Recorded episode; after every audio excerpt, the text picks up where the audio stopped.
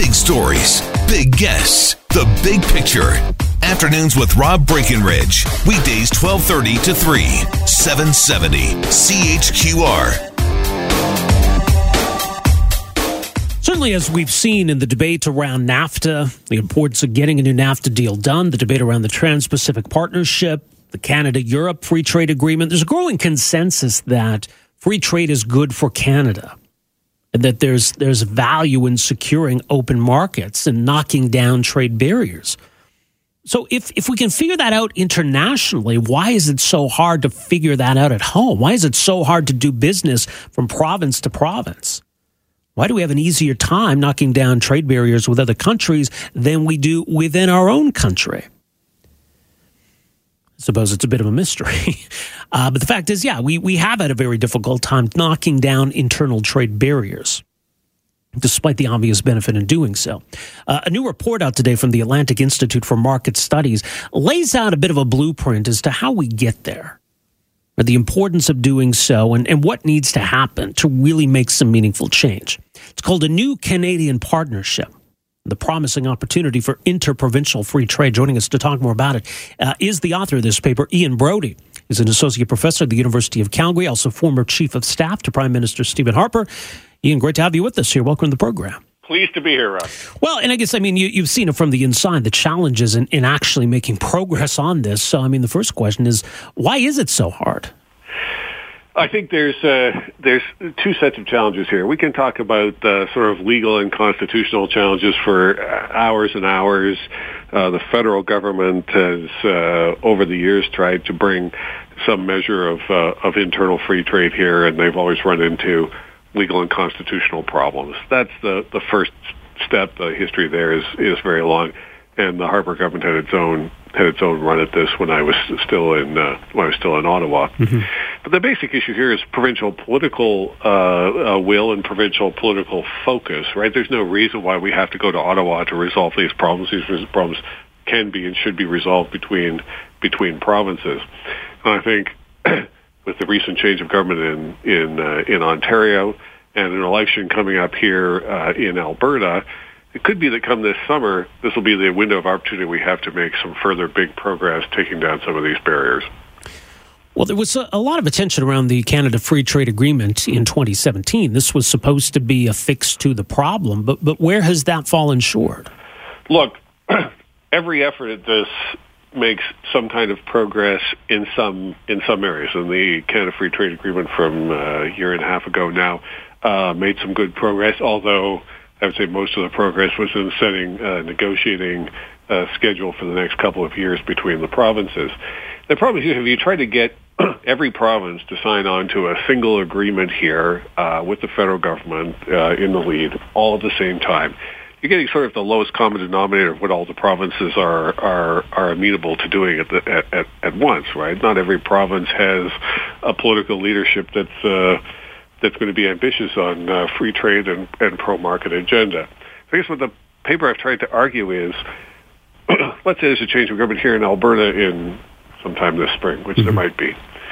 That would then put uh, Alberta, Saskatchewan, Manitoba, Ontario, now New Brunswick, and maybe, depending on what's going on in Quebec, I don't think we know about Mr. Legault yet, but you could put those seven provinces you know, a big chunk of land between the, to go from the Rocky Mountains all the way to the Atlantic Ocean, uh, in the hands of people who really do want to tear down, be very aggressive in tearing down some of these interprovincial trade barriers. Jason Kenney's made comments about this in the past. Rob Ford has made comments about this in the past. Uh, the new premier of, of New Brunswick has made comments about this in the past forget about the other provinces for the time being. Let's go with the people who have a strong political commitment to tearing down trade barriers don't try to get every all of the ten provinces around the table. That's not worth the extra hassle that's going to come to bring BC on side and so forth. Let's go with the people who have a strong public commitment to tearing down free trade barriers and see how far you can get over the course of a summer or 12 weeks or something like that. We have existing agreements that you could use as a template. And then once they've agreed to take really an aggressive step on tearing down trade barriers, wait for the other provinces to come on side. I think that's a better approach. We're going to get farther doing that. We're going to get farther more quickly uh, doing that over the course of the next uh, couple of months than try to get another agreement that has all 10 provinces on side where not every province is committed to the process. Let's talk about what those barriers are, because at least uh, under the Constitution, there aren't supposed to be interprovincial trade barriers, but there there are all kinds of interprovincial trade barriers that exist. Well, I want to be careful what we say on this, Rob, because we talk about interprovincial trade barriers and physical things, you know, uh, uh, physical things that you could buy at the grocery store or at the local shopping mall. There aren't many trade barriers between the provinces on those things at all, and haven't been since Confederation. Uh, there are some about uh, the movement of alcohol that requires both the federal government and the provinces to cooperate to block trade there. And there are some in milk and dairy, eggs, some of the agricultural products that are governed by the supply by the supply management system. I think we've found over the course of the past 10 years, the barriers to moving alcohol are not very popular. People have made political progress making an issue about uh, freeing the beer, freeing the wine, allowing beer and wine to move between between provinces. Some of that's been uneven progress, but I think the political will is there. On the supply management, commodities, milk and eggs and so forth, that's a different that's a different story. The big challenge is not between provinces, you know, stopping trucks and imposing tariffs on the contents of trucks. Think about things like changes in trucking regulations or business registration regulations. I would say one of the big ones is you know, you can be registered uh, to ply a profession or a trade here in Alberta. Sometimes it can be difficult to move those certifications to another province. And every province, to a certain extent, protects government procurement from competition by companies from other provinces. We can make progress on all of those things. And I think if you had, you know, seven provinces from Alberta to New Brunswick, that's about 85% of the of Canada's economy. If you had eight provincial leaders uh, give a strong mandate to negotiators over the summer to make some real serious progress there, I think you would.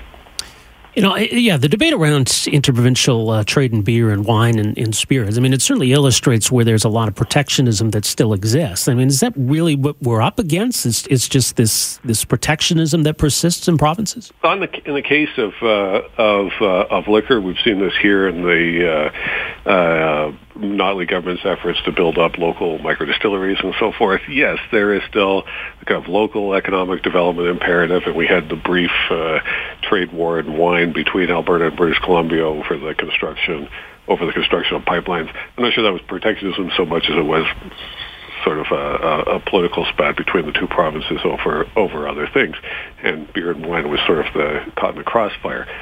So there's issues there.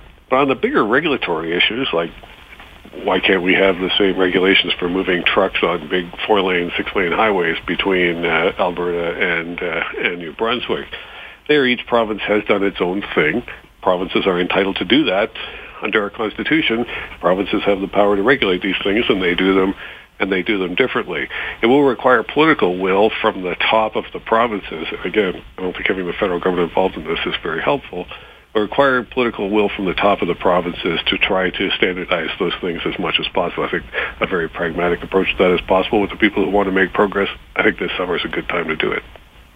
And the benefits of doing so, right? I mean, everybody wins, don't they? Well, the more you take out the cost of moving goods around, letting people, you know, ply their trade between provinces, maybe let provincially regulated financial industries, uh, financial firms uh, uh, compete across provinces or own other companies across provinces, the more you're really giving a big boost to economic growth in Canada. We know that when you break down these sorts of trade barriers, there's a big economic uh, uh, boost in, in growth, both in the short term uh, and in the long term. I think insofar as we've been wondering in Canada whether we could build pipelines, whether we get big projects done, whether we can deal with regulatory overreach and so forth. What the country needs right now is a big, high-profile political effort to say, no, we're going to try and do something to reignite economic growth in this country. And if you could make really serious progress against the cost of doing business across provincial boundaries, over the course of, let's say, from here until Christmas, between the Alberta election and Christmas, or the Alberta election in September, I think that's exactly the kind of boost that the, the country's economy needs. Indeed. Well, people can read more about this proposal at aims.ca, A-I-M-S.ca. Ian Brodie, thank you so much for joining us here today. Really appreciate it. Thanks for having me Take care. Afternoons with Rob Breckenridge, starting at 1230 on News Talk 770 Calgary.